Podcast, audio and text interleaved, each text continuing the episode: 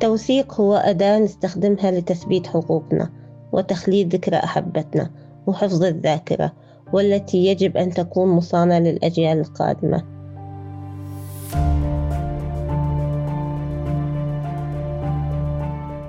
بحلقتنا الأولى من قيد سمعنا تجربة مروة مع اعتقال زوجها حجم الألم وكفاحها كرمال تكمل حياتها وتدعم أولادها. اليوم رح نتابع ببودكاست قيد وهو من إنتاج سوريا على طول مع قصة جديدة لسيدة سورية عاشت ألم الفقد كمان. نسمع مع بعض تفاصيلها ونروح مع ضيفتنا أبعد شوي لنحكي عن ملف التوثيق بقضية المعتقلين أهميته ومشاكله. قبل هيك خلونا نتعرف عليها. اسمي ياسمين نشعان أنا من محافظة دير الزور. مقيمة حاليا في ألمانيا وعضو مؤسس في رابطة عائلات قيصر. عاشت ياسمين تجربة مبكرة مع سجون النظام السوري ولأكثر من فرد من عائلتها بدأت قصتي مع الاعتقال والمعتقلين منذ انطلاق الحراك الثوري في سوريا 2011 من البداية لما انخرطت كل عائلتي فيه وشاركنا بالمظاهرات. صارت كانت في اعتقالات متعددة لإخواتي واحد ورا الثاني. بال 2011 يخرجوا ويدخلوا المعتقل بين فترات تتراوح بين عشرة أيام لشهر. حتى آخر شيء اعتقل أخي عقبة في آذار 2012 واختفى من وقتها بسجون النظام السوري. استمرت الاعتقالات حتى شملت والدي اللي بقي سبعين يوم وزوجي اللي بقي فقط مدة شهرين. اعتقل زوجي في شباط 2014 ورغم قصر فترة اعتقاله إلا أنه أحدث ألم كبير إلي وخوف بأنه مصيره راح يكون مثل مصير عقبة. شهرين كانت بالنسبة إلي سجن كبير وقلق من مصير مجهول. شو راح أعمل؟ أولادي وأهلي بحاجة إلي الآن أكثر من قبل بأضعاف مضاعفة أطلق النظام سراح أخوة ياسمين وزوجها باستثناء عقبة. بس ما توقفت مأساتها لأنه ثلاثة من إخوتها انقتلوا بعدين على يد النظام. وواحد خطفوا تنظيم داعش وما في أخبار عنه. أما عقبة؟ تعرفت على صورة أخي عقبة في آذار 2015 أول تواصل إلي كان مع حقوقيين ومنظمات حقوقية بعد تعرفي على صورة أخي ضمن صور قيصر.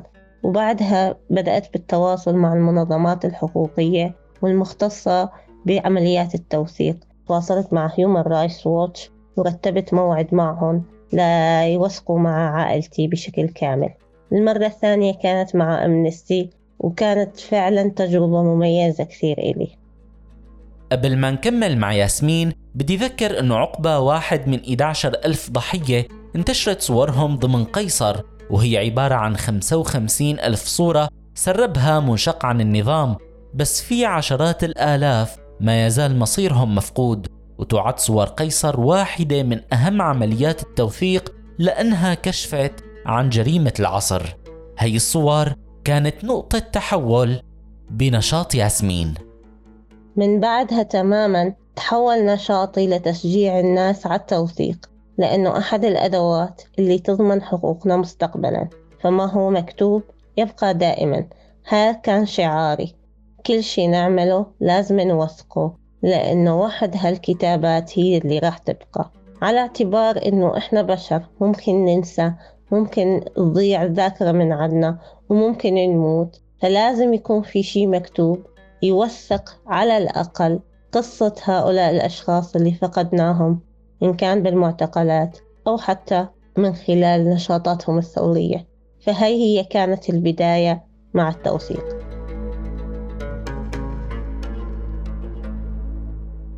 التوثيق هو أداة نستخدمها لتثبيت حقوقنا وتخليد ذكرى أحبتنا وحفظ الذاكرة والتي يجب أن تكون مصانة للأجيال القادمة. لازم نعرف أن التوثيق له أكثر من دور. قانوني يستخدم للمحاسبة إنساني لحفظ الذاكرة وتخليد الذكرى.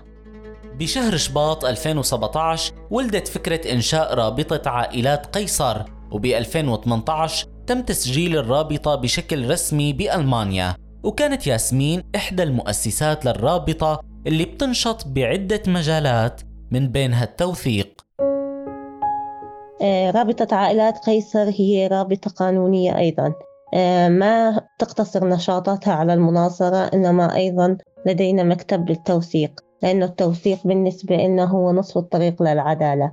كمان في عنا شراكة مع الآلية الدولية المحايدة ومن خلال هاي الشراكة آه، نرفع بالبيانات تبعنا لإلهن لحفظها لاستخدامها لاحقا في المحاسبة. كمان نقوم برفع الشكاوى الفردية للفريق العام المعني بالاختفاء القسري.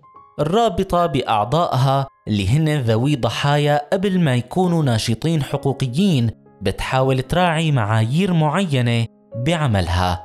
عنا جانب مهم كثير هو الجانب الأخلاقي لأنه إحنا كضحايا عنا معايير لازم نطبقها ومراعاة لوضع العائلات أنفسهم.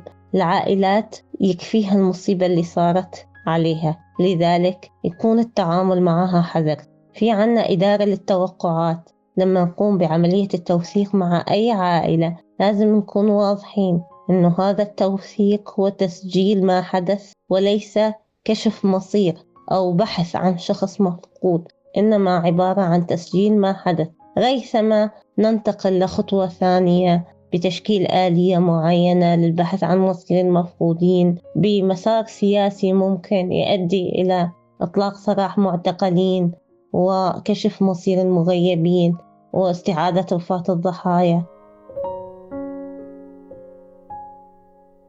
غير هيك آه، الأشخاص اللي يقومون بالتوثيق هم أشخاص أخذوا مننا تدريبات على التعامل مع العائلات لأنه التعامل مع العائلات كما ذكرت له خصوصية خاصة. لازم يكون واضح معهم صريح معهم آه، ما يبالغ بالعاطفة وإظهارها كمان يعرف يدير التوقعات تبع هاي الأسرة.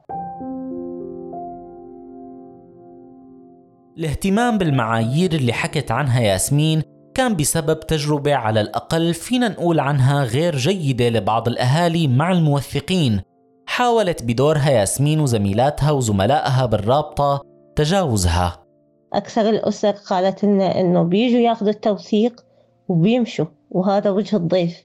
ما بنعرف شو عملوا بهالتوثيق. باعوها يمكن استغلونا. صار في أزمة ثقة بين الناس والعائلات وبين من يقوم بالتوثيق من المنظمات. لهيك كنا حريصين إنه دائما بأي مكان نتواجد فيه كرابطة عائلات قيصر. نذكر كل المنظمات إنه يهتموا بالتوثيق بشكل صحيح ويبقوا على تواصل مع العائلات.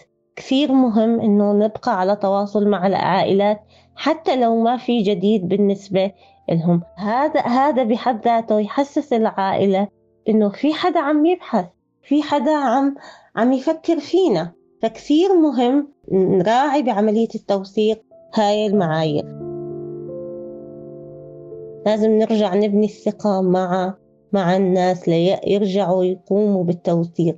لازم نوضح التوثيق وأهميته للناس قبل ما نقوم بعملية التوثيق.